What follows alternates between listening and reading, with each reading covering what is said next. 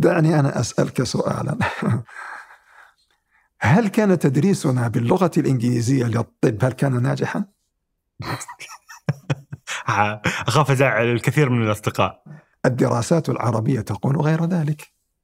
بالإجماع فإذا قد كان قد أتى على الوطن العربي ما يزيد على مئة عام وهم يدرسون باللغة الفرنسية والإنجليزية ولم يتقدموا وإنما ظلوا حيث هم ألا ينبغي أن يفكر في البديل؟ ألا ينبغي أن يجرب غير هذا؟ بس ماذا تقول الدراسات عن التجربة هذه؟ تقول إنها كانت مخفقة. أصدقاء مربع الرائعين السلام عليكم. أنا حاتم النجار وهذا مربع من ثمانية. علاقتنا باللغة العربية سؤال يشغلني باستمرار. لما أشوف طفل كل كلامه إنجليزي ولما ألاحظ في نفسي كيف أتأثر بالثقافة الغربية وأفكر أحيانا من خلالها. لما أشوف شخص مو قادر يعبر عن شعور أو فكرة فيلجأ لمصطلح إنجليزي. لما أشوف الطلاب في الجامعة مضطرين على تعلم الإنجليزية وإلا سيفقدون فرص وظيفية كثيرة. أتساءل ما أثر ذلك على هويتنا وثقافتنا؟ ما علاقة مشاعرنا باللغة؟ هل يمكن أن نشعر بلغة أخرى؟ وكيف نتعامل مع اللغة الإنجليزية كواقع لا يمكن الفرار منه؟ لذلك جلست اليوم مع البروفيسور مختار الغوث أستاذ اللغة العربية بجامعة طيبة وتحدثت معه عن اللغة العربية. كيف نشأت؟ وما علاقتها بالهوية؟ وما هي الهوية أصلا؟ وما علاقتها بالثقافة. عن أهمية الحديث والكتابة بالفصحى ومتى تكون العامية خطر علينا في وجهة نظر الدكتور. عن التعليم والطب والهندسة والتكنولوجيا وإمكانية أن تتحول للغة العربية. عن موت اللغة وكم هو موحش أن تموت لغة كاملة بكل ما فيها من تاريخ وثقافة وأدب وشخصيات وحكمة. بروفيسور مختار ألف موسوعة عظيمة. تعتبر هي المرجع الأهم والأول في هذا الموضوع وأسماها الحرب الباردة على الكينونة العربية. لماذا اختار مفردة حرب؟ هل الموضوع بهذا الخطر؟ فعلا أتمنى أن يعجبكم هذا اللقاء. استمتعوا يا رفاق. حتى أنا أشرت إلى الهويات المحلية الهويات العامة. أنا أشرت إليها بأن الهوية المشتركة هي الهوية العربية التي توجد في جوف اللغة العربية. لكن ما عدا ذلك وليست هي الثقافة الشعبية. أيوة. لأن أصلا هذه المسألة ما ما تستحق ذلك لأنه لا يوجد بلد واحد في العالم كله إلا وفيه ثقافات شتى. يعني مثلا نحن في المدينة عندنا أشياء ليست موجودة في مكة. عندنا مفردات يعني مثلا إحنا نسمي الغسال الذي يغسل الملابس نسميه غسال. أهل جدة ومكة يسموه مكوجي. صح. مكوجي. إحنا عندنا نسمي بنشري الذي يصلح عجلات السيارات. في جدة يسموه عجلاتي. شربة الحب عندكم حمراء ولا بيضاء؟ أه؟ شربة الحب. إيه، فهذه أشياء أنت لو وقفت عندها لن تنتهي. ولذلك سوف تجد ربما أحياء المدينة الواحدة بينهم اختلاف. إحنا عندنا أنا أدركت المدينة أحياء قديمة في المدينة حارة اسمها حارة السيح وحارة التاجوري وهذه عندها ثقافة وهذه عندها ثقافة. فلذلك آه، ما أدري هي على كل حال. هنالك أشياء أشياء آه، آه، خطة ربما يقع فيها كثير من الناس من غير أن يدروا العرب اللي هي سجن النفس في الثقافات المحلية. يعني مثلا أنا يصبح عندي العادات الطبخ الأكل الزواج هذه الأمور الولائم تعمل بطريقة معينة وأعتقد أنها هي هويتي. ولذلك أنحصر فيها فأنعزل عن الهوية العربية الشاملة التي هي الهوية الجوهرية. لأن الإنسان العربي عناصر هويته الرئيسة هي الإسلام واللغة والتاريخ والمصير المشترك. هذه العناصر هي أساس الهوية العربية. فإذا أنا اهتممت بالثقافة المحلية فماذا سيحصل؟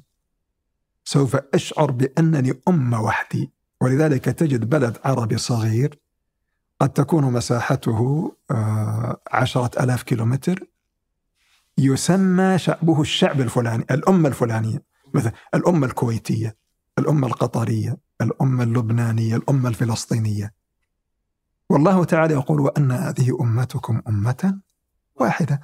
فنحن كلنا عرب وهويتنا واحدة. العامية جمالها في أنها شفهية أنها غير مدونة. كذلك أيضا الحياة الشعبية جمالها في أنها تلقائية وبسيطة لكن لا تعكف حولها ولا تعبدها من أجل ألا تفصلك عن ما هو أكبر وأهم.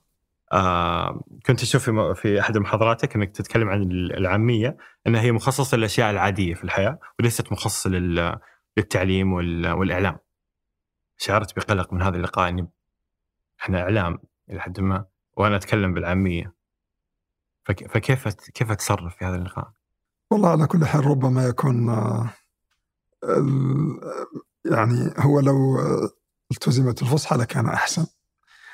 بالنسبة لي أنا هذا يجب ليس أحسن وإنما هو واجب والأمر الآخر هي فيه أمور حقيقة خطيرة الناس لا يدركونها الآن المجتمع من كثرة ما تعود على العامية أصبح لا يعرف غيرها فإحنا عندنا الطلاب الآن الكتب الدراسية لا يفهمون منها إلا ما وافق العامية أو لغة الإعلام. هذا سوف يترتب عليه في المستقبل أن العلوم لا بد أن تكتب بالعامية من أجل أن يتعلم الطلاب. فلينظر الإعلاميون هل يحبون أن يصبح لكل بلد عربي لغة؟ بل لكل إقليم في بلد عربي. يمكن تلاقي الإقليم الواحد له عدة لغات. فهي مسألة خطيرة خاصة في وسائل التواصل الاجتماعي وقد يكون عملكم من قبل التواصل الاجتماعي. فهو ينبغي أن ينظر إليها نظرة بعين الاعتبار. بس في النقاش حق العامية والفصيح هل هل كانت تستخدم يعني هل كان العرب في حياتهم اليومية يستخدمون الفصحى المكتوبة في الكتب؟ هذا له أطوار. بالنسبة إلى العصر الأموي العصر الجاهلي وما الأموي صدر الإسلام العصر الجاهلي هذا ما كان فيه إلا العربية الفصحى. لكن ليس معنى أن الناس يتكلمون لهجاتهم أنهم كانوا ما يتكلمون العربية الفصحى. هي عربية فصحى معربة مبنية لكن أحيانا كل إنسان ينطق بلهجة معينة على حسب ما يسهل عليه. يعني مثل ما يسمى الكشكش الآن كيف حالش؟ آه الياء إبدال الياء جيم. آه كما هو عند أهل الخليج. ياي ييت وياه هذا كان موجود. لكن هناك شيء آخر. هي عادة الفصحى لا تنشأ إلا في المجتمعات التي لها حكم يشملها. حكم سياسي. أو لها دين مكتوب فتجتمع عليه. لأنها تقرأ به ولأن النظام السياسي لابد أن تكون له لغة جامعة. هذا ما كان موجودا عند العرب قبل الإسلام وإنما ظهر في الإسلام. فلما تجاور العرب في الأمصار في العراق بعدما فتح في الشام في مصر اجتمعوا في مكة والمدينة أصبح كل واحد يسمع لغة الآخر. فنشأت لغة عربية فصحى لغة القرآن حول القرآن حول الحديث حول الكتب التي ألفت. فظهرت العربية الفصحى الموحدة التي ما ينبغي أن يتكلم فيها كل شخص بلهجته التي كان يتكلم بها في حياته العادية. شكل اللغة الآن إحنا عندنا طبعا مشاكل آه، أهم وأكبر يمكن مشاكل أصلا تخلي عن اللغة العربية بشكل كامل. بس آه، اللهجة يعني استخدام اللهجة خلينا نقول في السعودية. أشعر إنها يعني من أقرب اللهجات إلى الفصحى الكاملة، فأنت كيف قراءتك للمشهد على الأقل عندنا هنا؟ لا هي طبعا طبيعة اللغة آه، اللغة العربية في الجزيرة كلها ولا سيما السعودية. يندر أن تجد فيها كلمة غير فصيحة. لكن ولم أرى في عيوب الناس عيبا كنقص القادرين على التمام. ما دمت أنت بينك وبين الفصحى شعرة فأكملها بدلا من أن تقول أنا كلامي مفهوم ثم ليس كل كلام يفهم يقتصر فيه على الفهم. لا الكلام له شيء آخر. أنا حينما أتكلم مع الناس أريد أن أؤثر فيهم أريد أن أوصل إليهم فكرة ولكن أريدهم أيضا أن يتأثروا وأريدهم أن يتعلموا شيئا جديدا. فبدلا من أن أكلمهم بالعامية فلا أزيدهم شيئا كانوا يجهلونه لا خليني أعودهم هذا شيء. الشيء الآخر هذه هذه اللغة التي نتكلم بها في الإعلام لو أننا جعلناها عربية فصحى لأعن الناس عونا كبيرا على التعلم. ولأصبحت العربية الفصحى تغزو العاميات. أنت أنتم الآن ربما لا تتخيلون. يعني مثلا أنا في بلدي من الإعلام صارت العبارات المستعملة في الحجاز هي المستعملة عندنا. هذا يقارب بين العرب. يطوي المساحات. يجعل العربية دائما ترتقي بدلا من أن يقضى على العربية لا العربية تقضي على العاميات.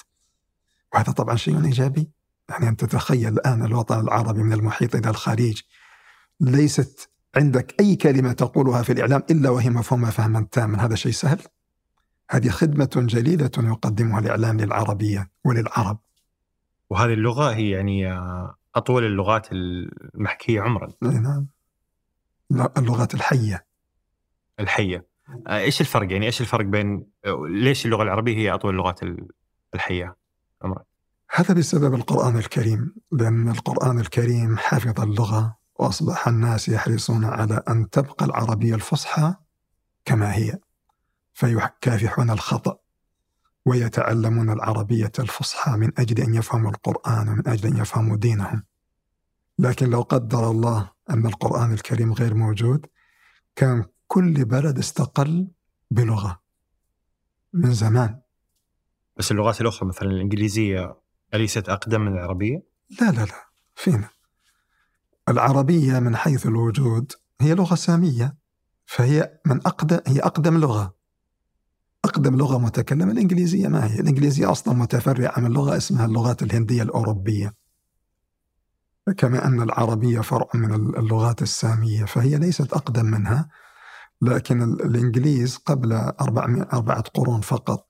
اللغة التي كتب بها شكسبير لا يعرفها الإنجليز الآن. حتى يترجم لهم ما كتبه شكسبير إلى الإنجليزية الحديثة.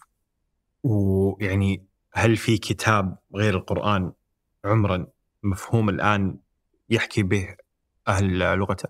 لا هو فيه طبعا آه، الإنجيل ترجم إلى اللغة آه، الرومانية.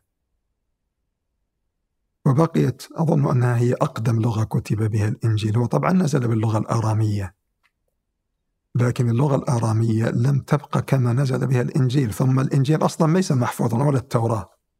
دائما لما نشوف الدفاع عن اللغة العربية آه، فهناك الفريق اللي يدافع عنها باستماتة والفريق غير المبالي اللي أصلا يمكن ما يفهم لماذا مهم أصلا ندافع العربية ونبقي هذه اللغة وكذا في حياتنا اليومية في هويتنا في ثقافتنا وكذا.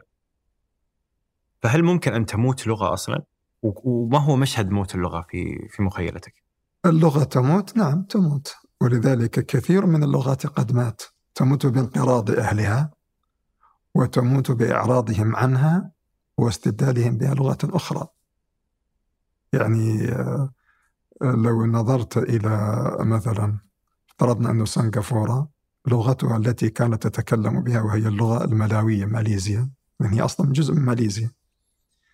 تركت اللغة الماليزية وأصبحت اللغة الإنجليزية هي اللغة المستعملة بدلا منها. سوف تنسى. ونسيانها هو موتها. وطيب يعني يمكن هذا الاستمرار الطبيعي والنمو الطبيعي للحياة أنه لغة عبارة عن تواصل. فجت وسيلة تواصل أجدد أفضل. إيش اللي مات مع موت اللغة؟ مات كل ما كتب بتلك اللغة. مات يعني إيش نفقد في حال مثلا ماتت اللغة العربية؟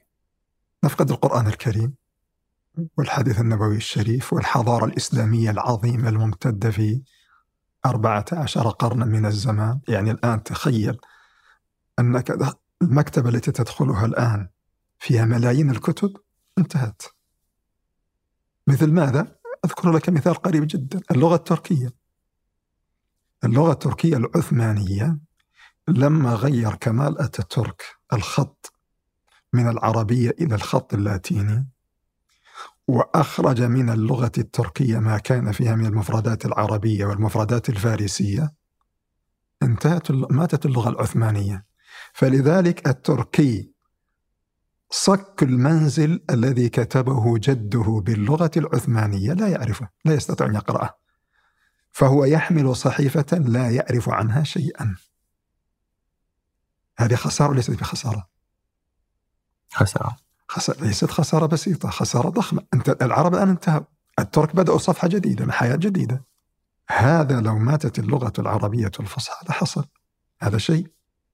الشيء الآخر الصلة التي بين العرب الأقطار العربية من المحيط إلى الخليج انقطعت. فأنت الآن ترى أن المؤتمرات العربية تعقد من غير ترجمان. أليس كذلك؟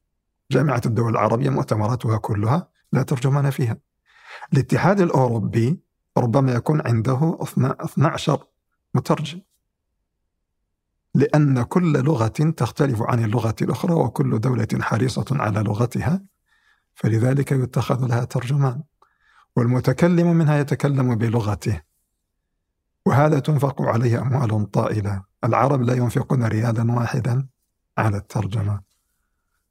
لو فقدت وأنفقوا عليها 120 مليون على كل مؤتمر 120 مليون دولار على الترجمة. كما ينفق عليه أكثر من هذا في في الاتحاد الأوروبي. خسارة ليست بخسارة. خسارة.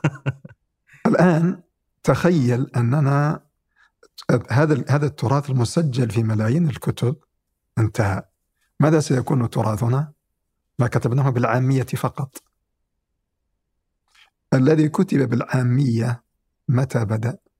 العامية التي كان العرب يتك... العرب في الجزيرة أو في أي مكان آخر يتكلمونها قبل 300 سنة ليست هي العامية التي نتكلمها الآن في الوطن العربي. تختلف. بس ألم تكن آه، عاميتهم هي الفصحى الآن؟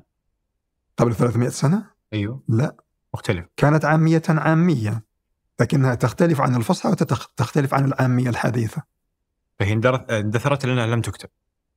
لأنها لم تكتب وطبعا اللغة دائما في تطور فهي لا يحافظ عليها إلا الكتابة. لأن اللغة إذا كتبت صينت من الموت من الاندثار. الآن عندنا تحدي غير تحدي العامية والفصحى في تحدي أكبر تحدي الإنجليزية والعربية. لما تشوف مشهد لعائلة لديهم طفل عمره خمس سنوات وطبعا عائلة عربية وسعودية وكذا يتحدث بالإنجليزية حصرا آه، كيف كيف تشعر؟ إيش انطباع هذا الموقف في نفسك؟ أنا ينتابني شعوران. الشعور الأول آه، أنني أخجل من نفسي وأتألم لأن الآخرين وخاصة الإنجليز يظنون أننا نرفعهم فوق أنفسنا وأننا نحتقر أنفسنا ونجلهم وهذا شيء مؤلم لي. والأمر الآخر أن هذا الإنسان رضي أن يمسخ نفسه ويخرجها من ملة من من من أمته وأن يلتحق بأمة أخرى هي لا تعترف به فهو يسقط بين بين. لا أنت عربي ولا أنت إنجليزي. ثم هذا الذي تحرص عليه في الإنجليزية يمكن أن تناله من غير أن تفرط في نفسك. العالم كله يتعلم الإنجليزية ولم ينسى لغته ولم يتكلم بالإنجليزية خارج السياق الذي ينبغي أن تتكلم فيه. نحن ينبغي أن نحرص على الإنجليزية حرصا شديدا وعلى اللغات كلها لكن نستعملها في البحث العلمي. ولغتنا نستعملها فيما عدا ذلك ونستعملها في البحث العلمي فحينئذ نضيف العقول التي فكرت بالإنجليزية نضيفها إلى عقل إلى عقلنا ونحتفظ بهويتنا ونحتفظ بلغتنا الهوية كلمة كبيرة بس أين تحتك الهوية مع اللغة؟ وما هي الهوية أصلا؟ الهوية هي الخصوصية التي تميز شعبا من شعب يعني ما الأشياء التي يتميز بها العرب عن غير العرب. هذه نسميها هوية.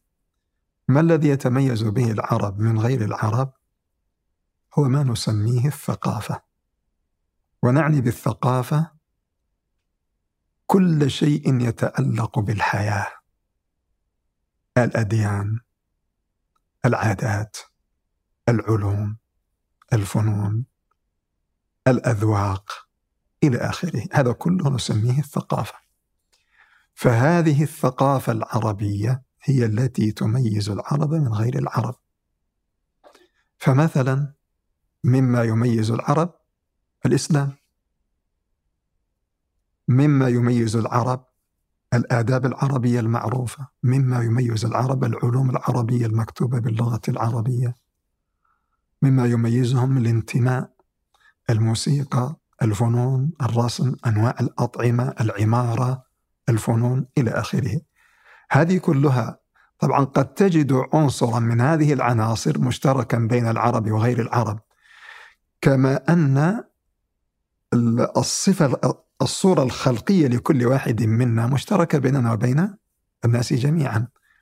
لكن اللون وهيئة الوجه والأنف والعيون هذه مجموعة لا تكاد لا تكاد توجد إلا في الإنسان العربي في الحالات الطبيعية فمجموع هذه العناصر لا تجتمع إلا في الهوية العربية وإن اشترك بعضها بين العرب الهوية العربية وغيرها من الهويات فوين مكان اللغة في كل هذا؟ هذه الثقافة أين توجد؟ أين صندوقها الذي يحفظها؟ هو العربية ولذلك أنا قلت لك قبل قليل لما قلت لماذا سنخسر لو ماتت العربية هذه المكتبات التي تتألف من ملايين الكتب هي هي اللغة هي التي حفظت فيها هذه الأفكار هذه الفنون. الإسلام أين حفظ؟ القرآن أين يوجد؟ حديث النبي عليه الصلاة والسلام أشعار العرب طوال القرون السالفة هذه كلها موجودة في اللغة. فإذا انتهت اللغة انتهت الهوية لأن ما في داخلها انتهى معها. يعني مثلا تخيل أن عندك آه، شيئا تحرص عليه وضعته في صندوق وهذا الصندوق اشتعلت فيه النار فأصبح رمادا. إذا كل الذي كنت تملكه أو تحرص عليه قد انتهى في ذلك الصندوق الذي كان في داخله ما كنت توعي فيه أو تخبئ فيه. آه، اللغة يمكن أنا في في جملة يعني سمعتها قديما. آه، اللغة هي وعاء الثقافة وهي صندوق الثقافة كما خلقت عندي بعد جديد في ذهني ونورت لي هذا الفكرة. أن اللغة هي ليست فقط التواصل هذا الكلام المحكي بين فردين هي فعلا وعاء الثقافة هذا كاملا. فالطفل هذا اللي قاعد يتكلم إنجليزي وعمره خمسة كيف شكل الثقافة المتوقع له وهو عايش هنا؟ يعني هو ليس اللي, اللي عايش في أمريكا مثلا فبين الثقافة تلك في اللغة تلك وهي أصبحت لغة أم هناك أصلا. هذا كيف تنظر إلى ثقافة هذا الطفل؟ هو أولا آه العلاقة بينه وبين هويته الحقيقية الهوية الحقيقية الجامعة سوف تنقطع. وهذا هو الواقع الآن. نحن هويتنا العميقة ليست هي الثقافة الشعبية. كما يخيل إلى بعض الناس الثقافة الشعبية التي تعني الرقص والموسيقى والطعام واللباس هذه ثقافة شعبية. هذه ليست هي الهوية العربية الجامعة وإنما الهوية العربية الجامعة هي ما اشتملت عليه العربية الفصحى خاصة من الدين من العلوم من الآداب وهكذا. هذه هو الآن سوف يجهل العربية وإذا جهل العربية قطع ما بينه وبين تلك الهوية الجامعة الشاملة. ثم هذه اللغة الإنجليزية هو حقيقة لن يتعلم منها إلا الأشياء التي ينتفع بها انتفاعا ماديا أو قريبا من الانتفاع المادي. يعني مثلا اللغة الإنجليزية مستعملة لغة رسمية في الهند في نيجيريا في بعض الدول الأخرى لكنها ليست لغة هوية. ليست لغة هوية. لماذا؟ لأن ما في داخل اللغة الإنجليزية هو لا ينتمي إليه. الثقافة لها جانب روحي نفسي. ولكن أنت إذا تعلمت اللغة الإنجليزية وقرأت ما كتب في الفضاء وفي علم الفلك وفي الكيمياء وفي الطب. أنت لا تنتمي إلى الطب هذا ليس هويتك. ولا تنتمي إلى الكيمياء ليست هويتك. لكن هويتك الدين الآداب والعلوم هذه هي التي تنتمي إليها. ولذلك ما الذي يثيرك؟ ما الذي يحرك أشجانك؟ أن تقرأ القرآن. تسمع كلام النبي عليه الصلاة والسلام أن تقرأ سيرته. أن تقرأ قصيدة جميلة تعبر عن تجربة مررت أنت بمثلها أو قصيدة جميلة كانت لك علاقة بها. تقرأ فيها تاريخا أنت تنتمي إليه حينما تقرأ مثلا تاريخ الفتوح الإسلامية وتقرأ بطولات المسلمين وبطولات الصحابة رضي الله عنهم. تهتز تهتز طربا وربما تبكي. حينما تعرف مواقف الأنصار رضي الله عنهم وفدائهم للنبي عليه الصلاة والسلام وحفاظهم على ذلك العهد الذي كان بينهم في بيعتي العقبة حينما تقرأ بعض المواقف تبكي. هذا هو الذي تنتمي إليه. لكن لو قرأت تجربة أو قرأت نظرية في الفيزياء أو في الكيمياء ما تبكي تعجب. وتفرح بأنك كشف لك شيء جديد كنت تجهله كما تفرح بأن تتعلم كل شيء جديد. لكن أنت شيء وهذا شيء آخر لأن هذه العلوم محايدة. ولذلك ترى أنها تكتب بالرموز والرموز لا جنسية لها. كما أن المصطلحات الآن التي تسمى المصطلحات العلمية الإنسان ما يسمى في مصطلحات العلم ما يسمى الإنسان له اسم آخر. هو منحوت من عدة لغات من أجل ألا تكون له جنسية ومن أجل ألا يكون له طابع خاص. وانظر مثلا الآن أنا وأنت وبعض الإخوة الحاضرين لو أنني أعطيت كل واحد منا رقما فأنا سميت رق... نفسي خمسة وسميتك أنت واحد وسميت بعض الآخرين اثنين. هنا هل يعبر عن هوية؟ خمسة هل تعبر عن هويتي؟ لا. لكن لما تقول مختار هذه تعبر عن هويتي. ولذلك نحن الآن ليس فينا واحد اسمه مختار. وإن كان فهو, هنا مختار الشنقيطي وهنا مختار الفلاني وهنا نعم. مختار الفلاني. لكن خمسة كل واحد منا يمكن أن يكون خمسة. وهذا الكوب يمكن أن نسميه خمسة ويمكن أن نسمي هذا خمسة وكثير من الأشياء مكتوب عليها رقم خمسة. فهذا الرقم لا يمثل هوية. وإنما هو قيمة عددية ليس إلا. وهذا الرقم هو هو العلوم المجربة المادية؟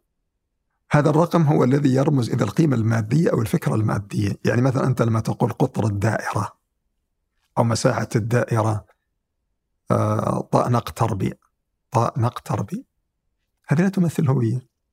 وإنما طاء تنسب آه، تعبر عن النسبة التقريبية بين مثلا القطر والدائرة.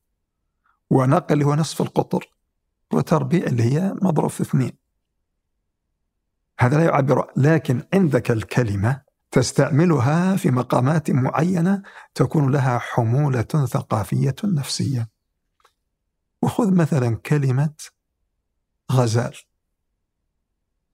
كلمة غزال أثرها في نفسك كأثر خمسة؟ لا ماذا تخطر بك كلمة غزال؟ الجمال العروب الرشاقة. الرشاقة الانطلاق البساطة. هذا لا لا تدل عليه كلمة خمسة أبدا. طيب لو أخذت بالعكس حمار أكرمك الله. على ما يدل. على الثقل والسماجة والبلادة والصبر الصبر المكره. هذا يولد في نفسك نوع من الشعور. هذا سببه الثقافة لأن الكلمة محشوة بثقافة. لكن الأرقام والمصطلحات العلمية مجردة من الثقافة لأنها لا تستعمل في في آه، سياقات ثقافية. لها علاقات بالشعور.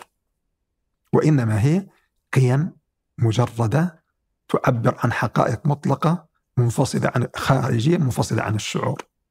فهذا الإنسان الكامل اللي نزع من ثقافته الأصلية وهويته الأصلية وأصبح يتحدث في مثال الطفل أو غيره. يعني هذا الطفل هو مثل على على هذه الحالة؟ أصبح ما عنده حمولة ثقافية. ما عنده حمولة ثقافية واللغة التي يتعلمها يتعلمها يستفيد منها فائدة عملية ليس إلا. فأصبحت الحياة كلها بالنسبة الحياة عنده حياة مادية وليس عنده ذلك العمق الثقافي. واللغة التي تعبر عن ذاته هو حقيقة لا يملكها. ولذلك تجد الذين يكونون كهذا الطفل إذا كبروا تجد الواحد منهم ما يستطيع أن يعبر عن مشاعره باللغة التي يتعلمها أما اللغة العربية فقد جهلها. يمكن يقول يس نو كلمات يقضي بها حاجاته من هذا القبيل أو إذا كان متعلما يقرأ بها كتابا ولا تزيد على هذا. لكن نحن الآن لما أصبح الجانب المادي هو الغالب علينا. صارت الأمور عندنا مربوطة بقيمها المادية وليس بقيمها الإنسانية الحضارية التي هي الثقافة قبل فترة قبل فترة غردت عن هذا عن الطفل هذا اللي يتكلم إنجليزي وكان في هجوم كبير إنه في النهاية أبغاه يتوظف أبغاه يتعلم إنجليزي الآن عشان يضمن وظيفة في المستقبل. فهل هي المشكلة في الطفل ولا هي المشكلة في, في الوضع العام أصلا؟ يعني أنا ما أقدر أتوظف إذا ما عندي إنجليزية. هذا على كل حال واقع ومؤلم. ولكن ألا يمكنك أن تعلمه لغته وثقافته وتعلمه اللغة الإنجليزية؟ الآن هل أصبحت اللغة الإنجليزية شرط تعلم اللغة الإنجليزية أن تجهل العربية؟ هل هذا هل, هل هما متلازمان؟ يتعلم بعدين. متى؟ يتعلم يعني. لا أنت تعلمه بت... خليه متوازي. علمه الإنجليزية وعلمه العربية وهنالك شيء مهم. الإنسان لا يجيد لغة أجنبية إلا إذا جاد لغته. لماذا؟ لأن الإنسان إذا سبقت إلى عقله سبق إلى عقله نظام لغوي معين تحكم في عقله فأصبح لا يفكر إلا من هذا بهذا النظام. فأنت الآن لو أنك أردت أن تعلمه اللغة الإنجليزية كل شيء يتعلمه من الإنجليزية لابد أن يقيسه إلى العربية. فإن كان ضعيفا في العربية لم يجد ما يقيس عليه. فلذلك يحفظ الجمل والمقامات التي تستعمل فيها لكنه لا يفقهها فقها تاما. والدليل على ذلك أنه لا يستطيع أن يترجم هذه الجملة إلى اللغة العربية. لماذا؟ لأنه لا يعرف مقابلها. يعني فأنا أحفظ جملة مثلا كما يقول تيك تيزي لكن لا أنا ما أعرف ما أستطيع أن أفككها. ما أعرف أنها تيك وإت وإيزي وكل واحدة لها معنى. كما أنني مثلا أعرف اسم هذا كما هو. مثلا لو سميته قلما أو سميته كتابا بوك أو بين لكن ما أعرف العلاقة بينه وبين ذلك. كما أعرف العلاقة مثلا بين كاتب والشخص الذي تطلق عليه كلمة كاتب. أعرف أنها مشتقة من كتب. وأعرف معنى كتب. وأعرف العلاقة بين اسم الفاعل والفعل الذي اشتق منه فهنا أنا أفقه اللغة التي أتكلم بها. لكن حينما أجهل لغتي سوف تكون معرفتي باللغة الأخرى معرفة سطحية. آه في الهجرة وفي تتكلم عن الهجرة الذهنية. فإيش تقصد في الهجرة الذهنية؟ الهجرة الذهنية أن يكون عقلك دائما مرتبطا بالغير باللغة التي تعلمتها. فما فيها من المقاييس من الأفكار هو الذي تنظر إليه وتعتني به.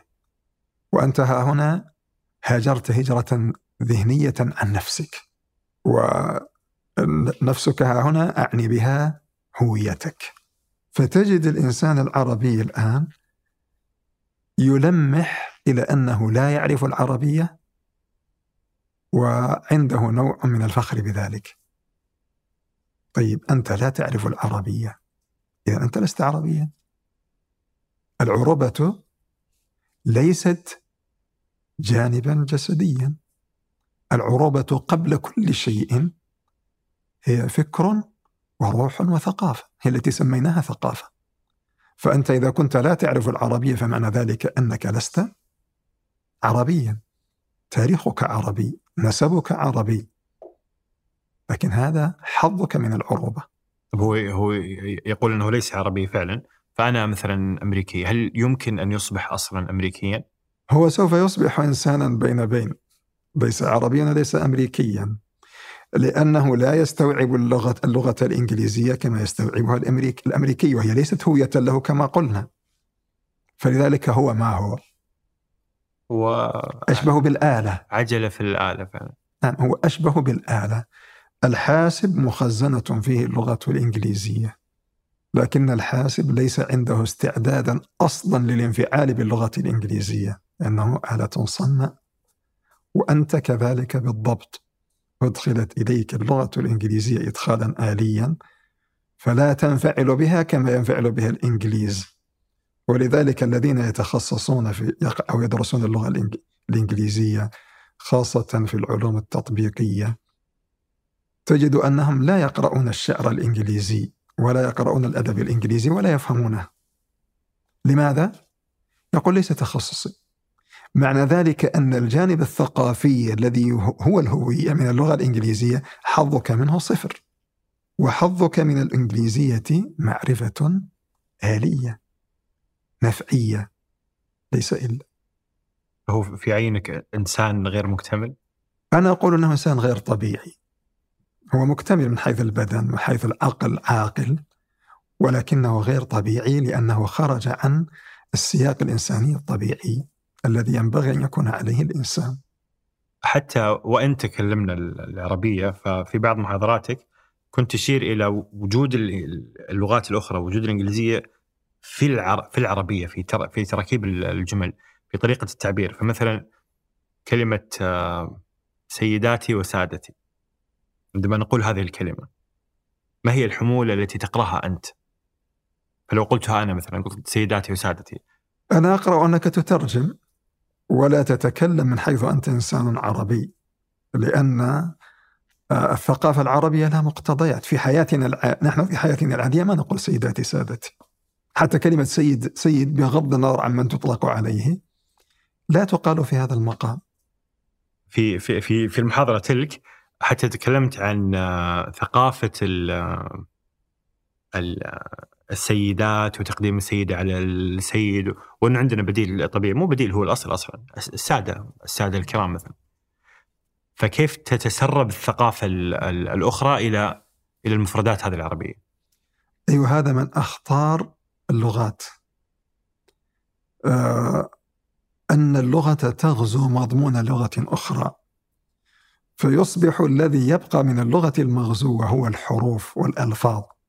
لكنها محشوة بثقافة أخرى أجنبية ومنها سيداتي سادتي يعني آه، نحن قدمنا السيدات على السادة. قدمنا مثلا الإناث على الذكور. وهذا ليس من الثقافة العربية وإنما هو من الثقافة مثلا الإنجليزية أو الفرنسية. فهنا تسللت حمولة اللغة الإنجليزية والفرنسية إلى العربية.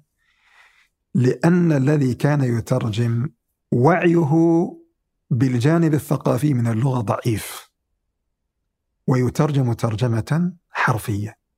فهو آه، يترجم إذا كتب نشرة أخبار باللغة العربية يترجم عن نشرة كتبت باللغة الإنجليزية فيترجمها ترجمة حرفية يضع مقابل كل كلمة إنجليزية كلمة عربية. فيجد أنها سيداتي سادتي. كيف في رأيك يقاوم الإنسان العادي هذا المد الإنجليزي الطاغي على حياتنا اليومية؟ هو ليس في وسعه أن يقاوم لأن المقاومة تقتضي الوعي. الوعي بالشيء الذي يقاوم والوعي بالشيء الذي يقاوم من أجله. بمعنى أنه يعي ما ينبغي ويعي ما لا ينبغي. وهذا ليس من شأن الإنسان العامي أن يدرك. ولذلك الذي ينبغي أن يكون هو السياسات الإعلامية. أن تكون هنالك سياسات إعلامية واضحة وحينما أقول سياسات إعلامية لا أعني فقط مجرد أنظمة توضع وإنما سياسة إعلامية واضحة عند الإعلاميين. وأيضا لا بد أن يكون تكون هنالك ضوابط يلزمها كل إعلامي بحيث يوضع في سياق يخدم ثقافته وهويته وخصوصيته الحضارية. وهذا لما كان مفقودا عند الإعلاميين العرب كانوا يترجمون ترجمة حرفية فيترجمون الكلمات محمله بدلالاتها. حتى إننا في بعض الأحيان نقول أشياء نحن لا نعتقدها. ولو تنبهنا إلى حقيقتها لتبرأنا منها لأنها تخالف معتقداتنا. في الموسوعة آه، عنونت موسوعتكم بالحرب الباردة على الكينونة العربية. لا تشعر أن الكلمة ضخمة شوي الحرب الباردة؟ ليش اخترت هذا العبارة؟ أنت تعرف الحرب الباردة التي كانت بين آه، ما يسمى المعسكر الشرقي والمعسكر الغربي الاتحاد السوفيتي ومن يدور في فلكه أمريكا ومن يدور في فلكها. كانت بينهم حرب باردة. الحرب الباردة هي الحرب التي لا تكون بوسائل القتال المعروفة ولكنها حرب مكايد وتجهيزات وإعدادات وإرهاب نفسي إلى آخره. فطبعا العربية لا تقاتل بالسلاح وإنما تقاتل بأشياء أخرى. تلك الأشياء الأخرى التي كانت تستعمل في الحرب الباردة تستعمل في في القضاء على اللغة العربية. وهو طبعا من عرف حقيقة الأمر علم أن هنالك حربا حقيقية. وهذه الحرب وقعت منذ أن دخل الاستعمار الوطن العربي. هذه حقيقة أيضا. كونها باردة وليست باردة يعني لعلك أنت تستطيع أن تحكم. لكنها حرب. هي حرب. وهل هذه الحرب آه، حرب مقصودة موجهة ولا هي عفوية؟ لا. كيف تكون عفوية أصلا في العالم كله كل دولة استعمرت أخرى حرصت حرصا شديدا على أن تقضي على لغتها وأن تحل محلها لغتها. هذا في أكثر دول العالم غير العالم الإسلامي طبعا. فاليابان لما استعمرت كوريا قضت على اللغة الكورية وألزمت اليابانيين بالقوة أن يتعلموا اللغة اليابانية. ألمانيا كذلك فعلت بالدول التي كانت تجاورها في أوروبا في مثلا مثل بولون بولونيا بولونيا أو بولندا. آه هذا فعله الاتحاد السوفيتي في الدول التي استعمرها مثل سيبيريا مثلا. وكل الدول التي استعمرها أجبرها إجبارا على أن تتعلم اللغة الروسية. لماذا؟ لأن اللغة لما كانت هي وعاء الهوية كانت هي مركز الممانعة. أنا مثلا إذا كنت محتفظا بلغتي ومحتفظا بهويتي واستعمرتني وأنت فرنسي سوف أشعر دائما بأنك فرنسي وأنني عربي. وأنا معتز بعروبتي ولذلك ما أرضى أبدا أن أتنازل عنها لأكون يوم من الأيام فرنسيا. يمكن أن أتعلم الفرنسية وأستفيد منها في البحث أو فيما تستفاد تفيد فيه. ولكن لا يمكن أن تصبح الفرنسية جزءا من كياني ولا أن تنسيني عروبتي. فأنت ها هنا إذا كان أنا إذا كانت عندي هذه الهوية والاعتداد المطلق بها لن أقبل أن تستعمرني. وتراثي الذي في جوف لغتي يحملني على أن أقاتلك حتى أخرجك من أرضي. لأن مثلا أنا أؤمن بقول الله تعالى ولله العزة ولرسوله وللمؤمنين. ولا تهنوا ولا تحزنوا وأنتم الأعلون إن كنتم مؤمنين. هنا هذه الثقافة التي في جوف لغتي تجعلني أقاومك وأقاتلك. هل تحب أن أقاومك وأن أقاتلك؟ أو تحب أن أستسلم لك؟ تحب أن أستسلم لك لأن هذا يوفر عليك شيئا كثيرا ويبلغ كل ما تريد مني. فماذا تصنع؟ أقضي على لغتك وأعلمك لغتي من أجل ماذا؟ أن تصبح أن أصبح أنا فرنسيا أو على الأقل تموت نخوتي واعتزازي بهويتي وتصبح الفرنسية عندي والفرنسيين والتاريخ الفرنسي شيء مثالي. فأنت ها هنا أشعر بأنك أتيت لترتقي بي إلى حيث أنت. وحينئذ لن أمانع في أن تستعمرني. هذا من أسباب الحرب التي تعلنها الدول المستعمرة على الدول المستعمرة. الممانعة اللغوية. لا. لا القضاء على اللغة. أنت قلت الحرب نحن نتكلم الآن عن الحرب. هذا سبب إعلان الحرب على الدول المستعمرة. تست... هذا شيء. الشيء الآخر دائما اللغة مرتبطة بالاقتصاد. ولذلك شارل ديغول في مرة من المرات طلب ميزانية هائلة لتعليم الإنجليزية في دول إفريقيا. فلما عرضت على المجلس الجمعية الوطنية الفرنسية رفضت هذه الميزانية وقالت هذه مبالغ فيها وهذا إهدار للمال. اللغة الفرنسية ليست بهذه الأهمية الاقتصادية التي تجعلنا ننفق عليها هذا المال. فقال لهم أنا إنما أعلم الفرنسية لأن كل فرنك أنفقه على تعليمها أكسب منه ست فرنكات. هذا من الناحية الاقتصادية لماذا؟ لأنك هم عندهم مبدأ. إذا أردت أن أشتري بضاعتك فعلي أن أتعلم لغتك. وإذا أردت أن تشتري بضاعتي فعليك أن تتعلم لغتي. والآن ما تكسبه فرنسا من المغرب والجزائر والدول المستعمرة في غربي إفريقيا. لو خسرته فرنسا لأصبحت دولة من دول العالم الثالث. هذه حقائق. هنالك ما يسمى الوجود الفرنسي في الخارج في الشركات الفرنسية التي تستولي على المغرب ما تتخيلها. ولذلك عند فرنسا ما يسميه أهل المغرب العربي آه، حزب فرنسا. المغرب العربي يسمون الموالين لفرنسا حزب فرنسا. حزب فرنسا هذه جمعيات مكونة تكوينا فرنسيا خاصا. تحرص على أن تتملك اللغة الفرنسية المغرب لأن الفرنسية لو ضعفت وحلت محلها العربية فقد هؤلاء جميعا أعمالهم. وفقدت الشركات الفرنسية امتيازاتها. ففتح المغرب بابه للمنافسة بين شركات العالم اليابانية والصينية وحينئذ سوف تكون فائدة المغرب من فتح الباب أضعاف بل لا تقارن هناك ليست هناك فائدة من الشركات الفرنسية. الشركات الفرنسية شركات نهب.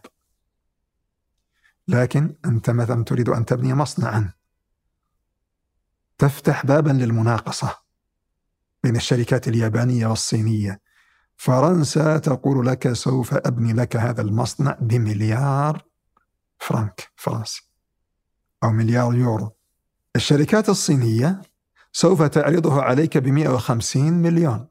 وبمواصفات أفضل. فأنت الآن احتكار الفرنسية للمغرب ووجود حزب لفرنسا في المغرب حال بين المغرب وأن تستفيد من مالها وأن تتطور بما ينفعها وأصبحت محتكرة لفرنسا. وكل شيء تعمله الشركات الفرنسية ضد مصلحة المغرب. ما سبب هذا اللغة؟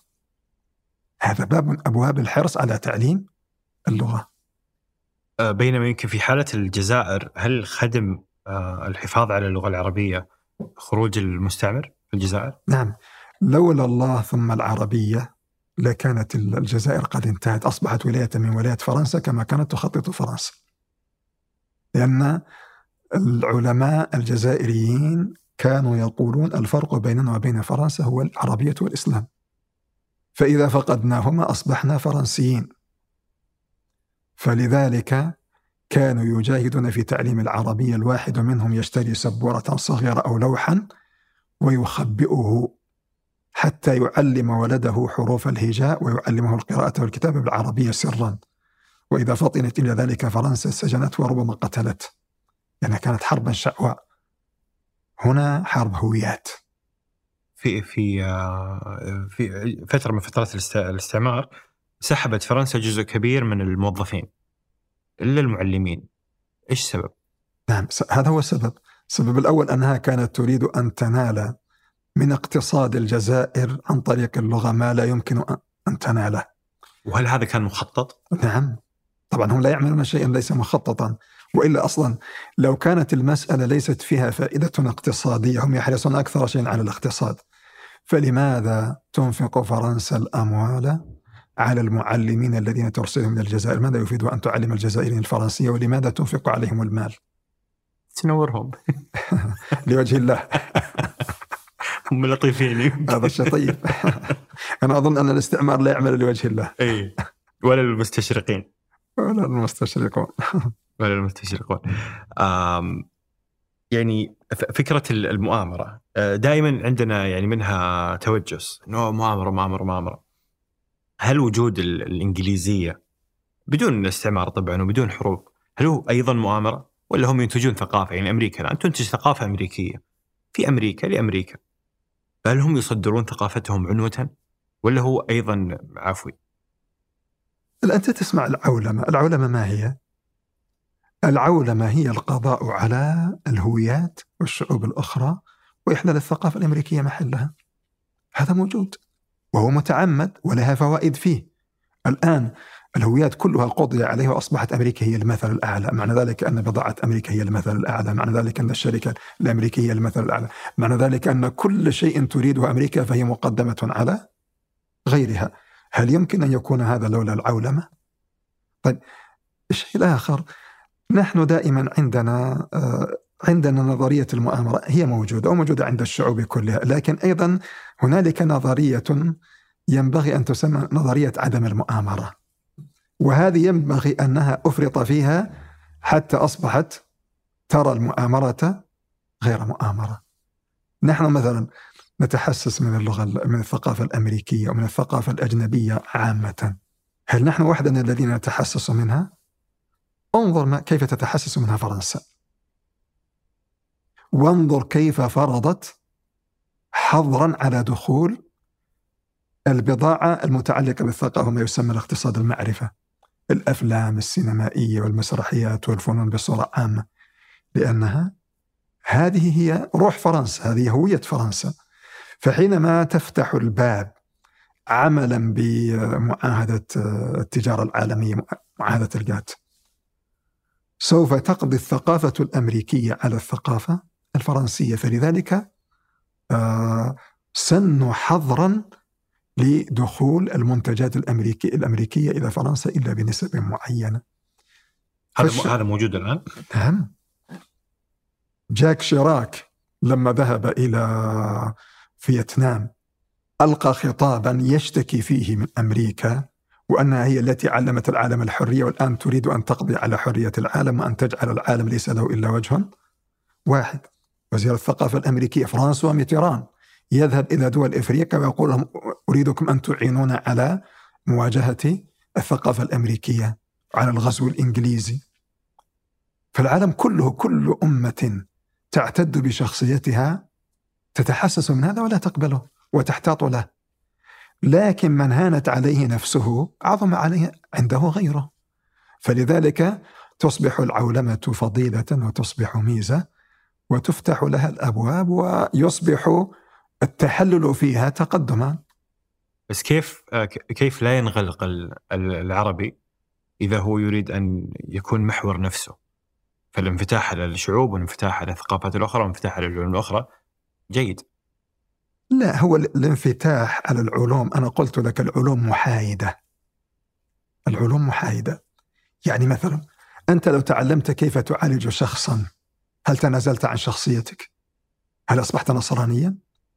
هل أصبحت آه، تعيش عيشة معينة تأكل الخنزير مثلا أو تشرب الخمر أو آه، تقيم علاقات غير شرعية بينك وبين الناس كلهم؟ لا.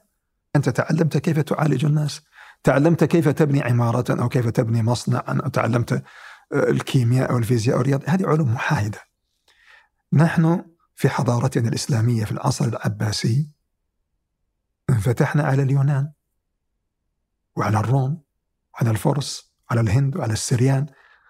الثقافات والحضارات كلها انفتحنا عليها فأخذنا ما عندها وترجمناه إلى عربيتنا لكن كنا في موقع القوة. ولذلك ظللنا محافظين على شخصيتنا الحضارية المتميزة وانتفعنا بما عند الأمم الأخرى وأبدعنا فيه وتقدمنا على الأمم الأخرى.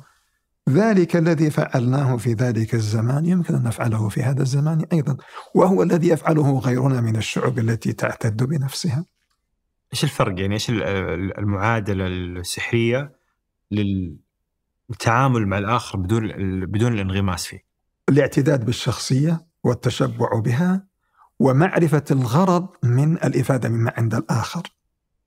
عندك اليابان لما أرادت أن تتصل بأوروبا كانت لا تختار للطلاب الذين تبتعثهم إلى اليابان إلا الطلاب المتعصبين لليابان وللهوية اليابانية.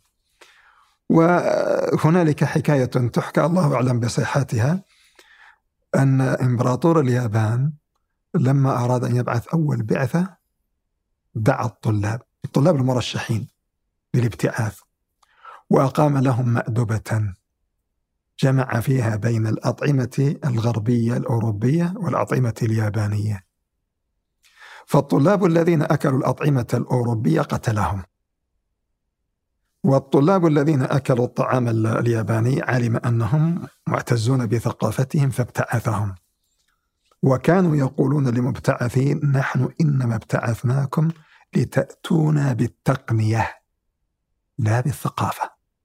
فلذلك اليابانيون معتزون بثقافتهم اعتزازا شديدا ويذهبون ليتعلموا العلوم. كذلك أيضا بعض الصينيين.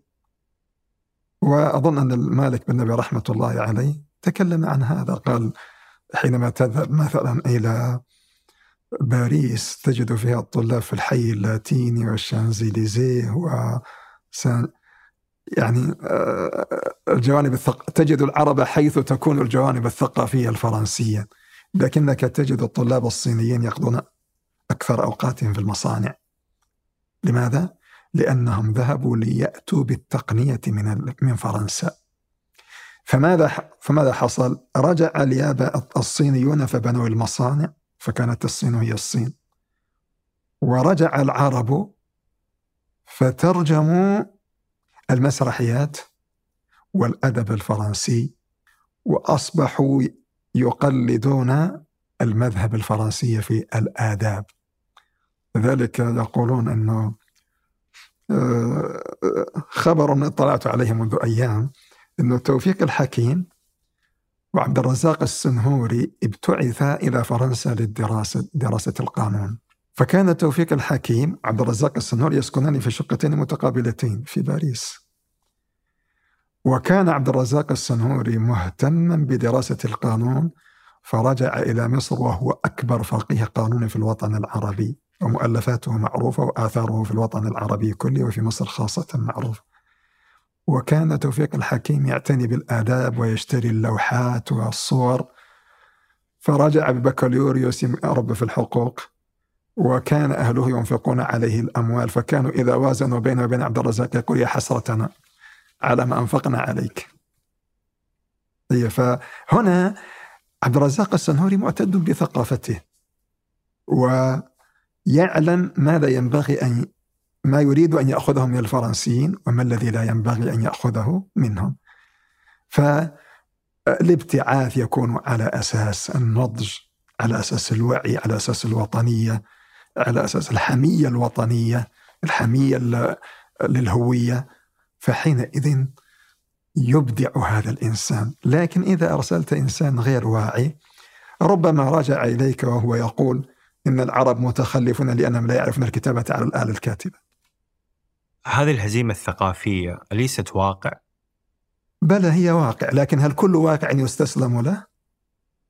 إن الله لا يغير ما بقوم حتى يغيروا ما بأنفسهم وليس هنالك شعب من الشعوب إلا كان في أسفل سافلين ثم لما أراد أن ينهض وغير ما بنفسه نهض.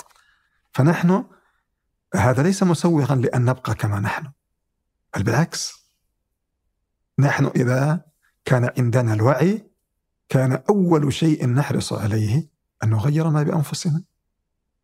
ولكن العلوم كلها بالإنجليزية.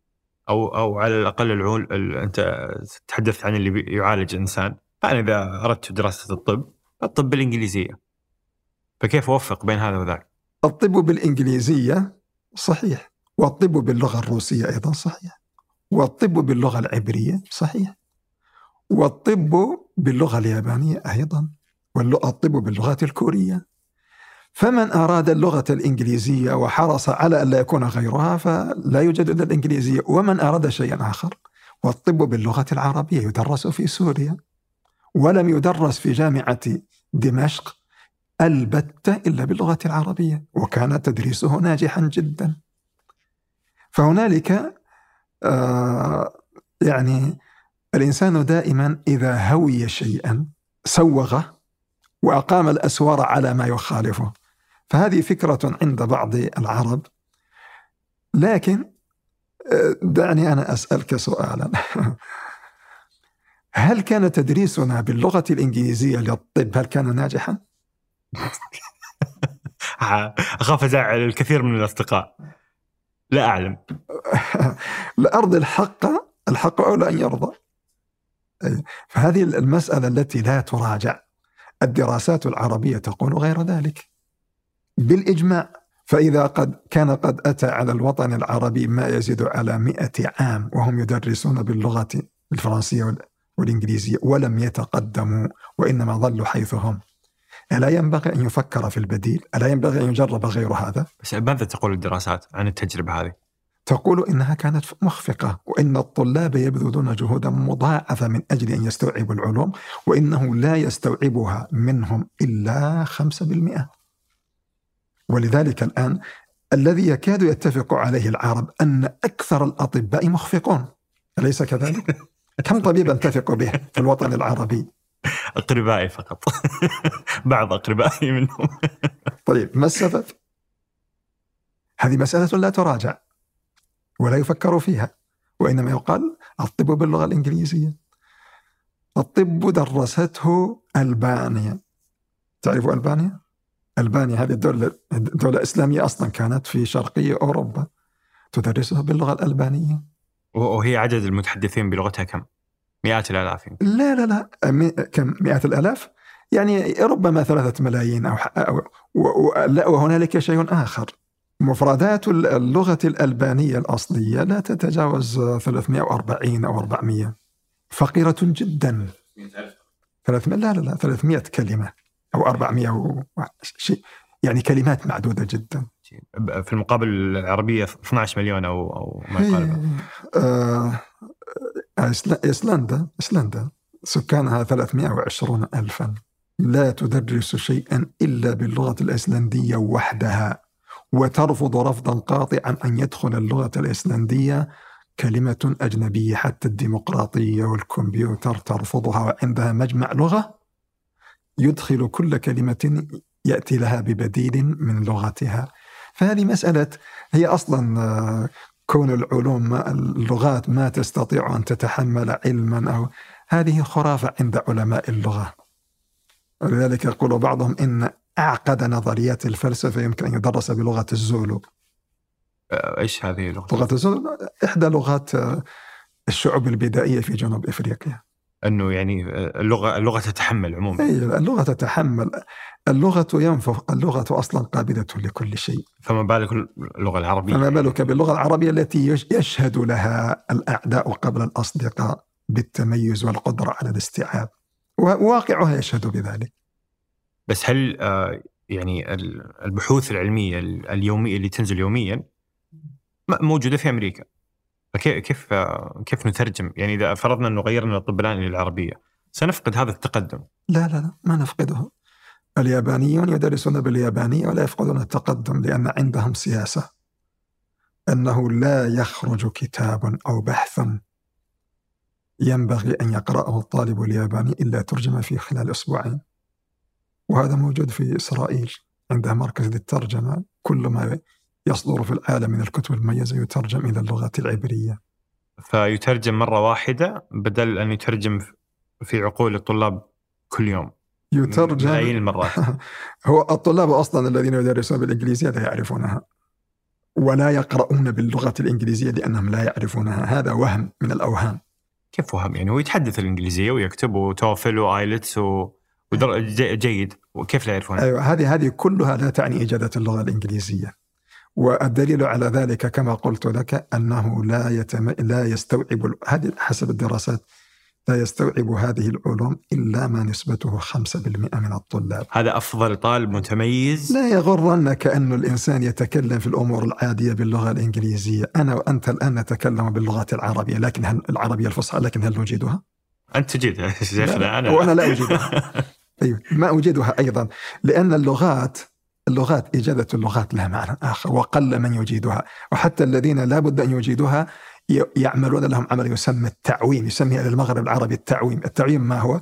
التعويم معناه أن تغمس الطالب في ثقافة اللغة حتى يستوعبها. أما غير ذلك فإنه يعلم ظاهرا من اللغة. القشرة ليس, ليس إلا. ولو كان الطلاب يستوعبون لكان الأطباء مبدعين. لماذا؟ لأن أذكى الطلاب من حيث المعدلات إذا كانت المعدلات تدل على ذكاء فأعلى المعدلات في الوطن العربي أين يذهب أصحابها؟ إلى الطب فهم خلاصة الخلاصة خلاصة خلاصة العرب ولكن نحن نتفق الآن على أن أكثر الأطباء مخفقون أليس كذلك؟ هل يستوعبون اللغة؟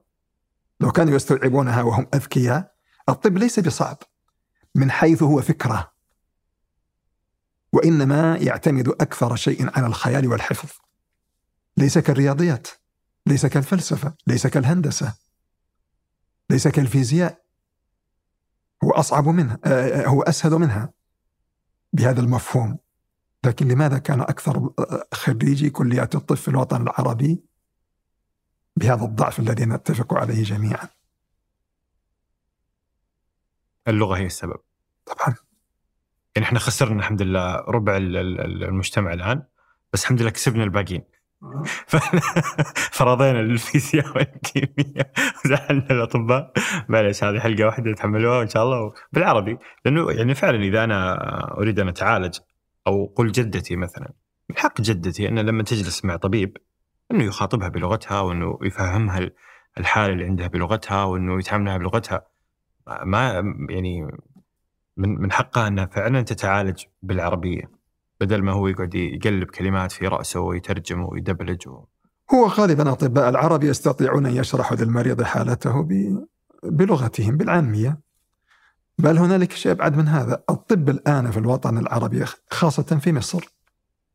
هو في الحقيقة يدرس باللغة العربية لكن العامية. والمصطلحات تكون باللغة الأجنبية. الإنجليزية. باللغة الإنجليزية ويدرس بالعاميه طبعا العامية ناقصة وليست وليست لغة علم.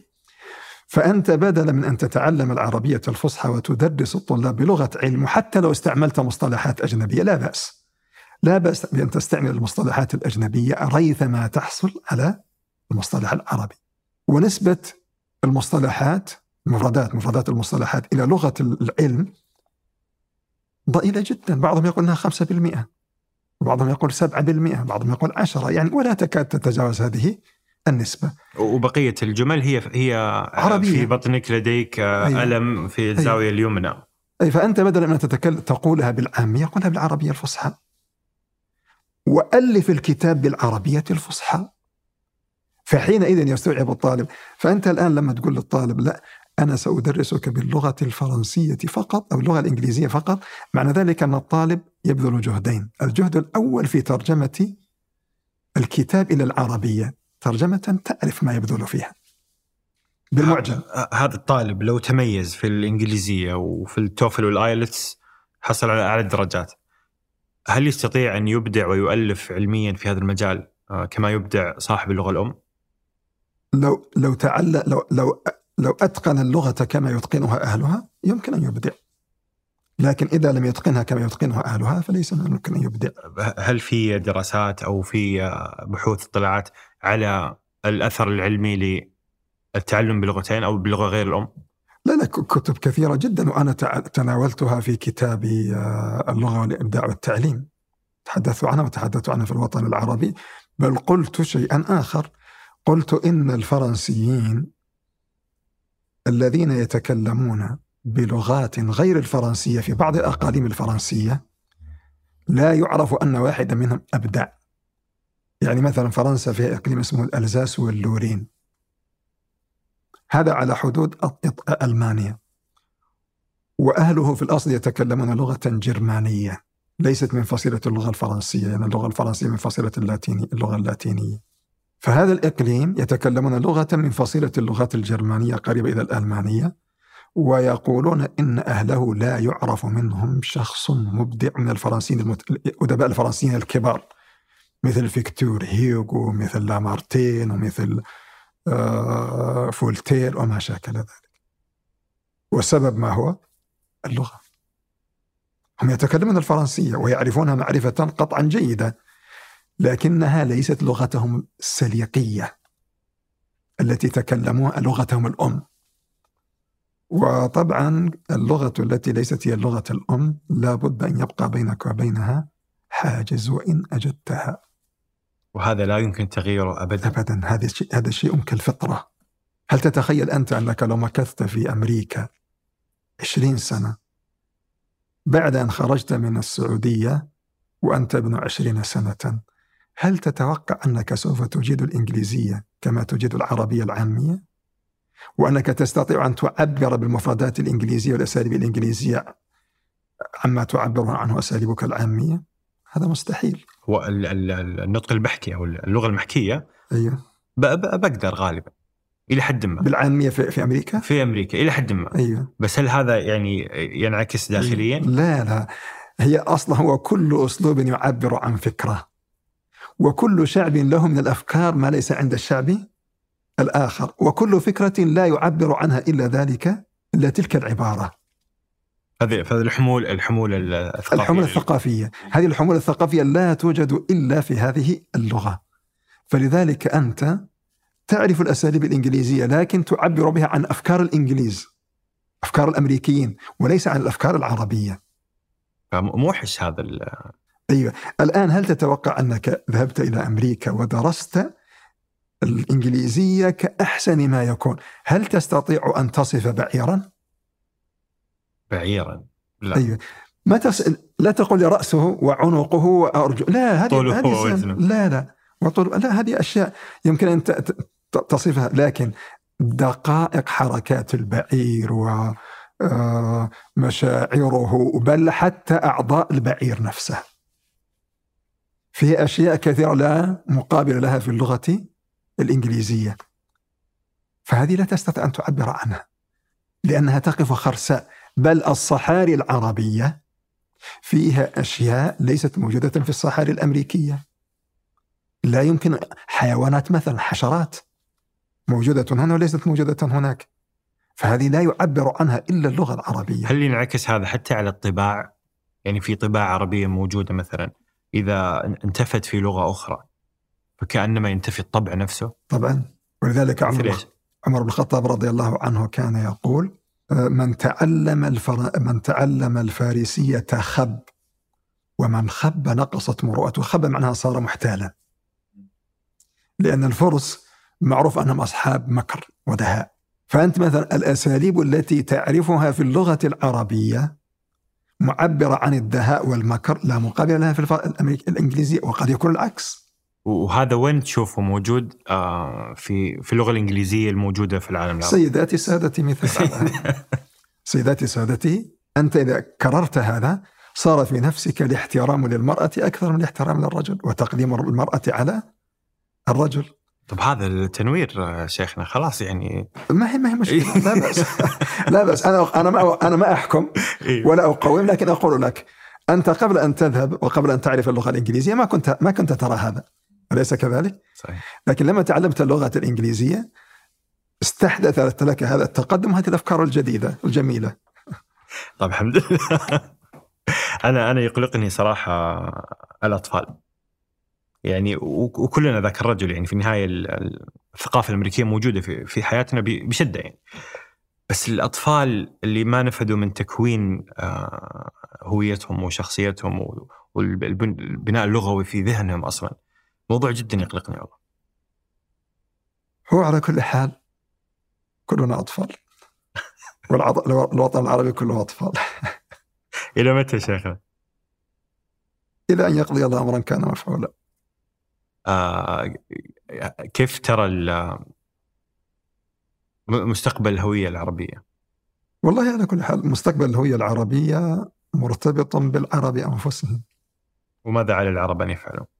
إن الله لا يغير ما بقوم حتى يغيروا ما بأنفسهم فنبدأ على على الأقل من اللغة. يبدأ كل من حيث يستطيع يعطيك العافية دكتور مختار نورتنا بوجودك وحضورك وشكرا على قدومك من المدينة المنورة يعني. الحمد لله. سلامتكم. الله يبارك. شكرا لك شكرا لكم وشكرا لفريق مربع العظيم. عمل على إنتاج هذه الحلقة عبد الكريم العدواني في الإعداد في التصوير نايف شار في التحرير ريان بكيل وجميل عبد الأحد التسجيل الصوتي خلود حلبي والهندسة الصوتية يوسف إبراهيم في الإنتاج أيمن خالد ورزان دهيثم. فيعطيهم العافية وإلى نلقاكم الأسبوع المقبل بإذن الله. كونوا بخير.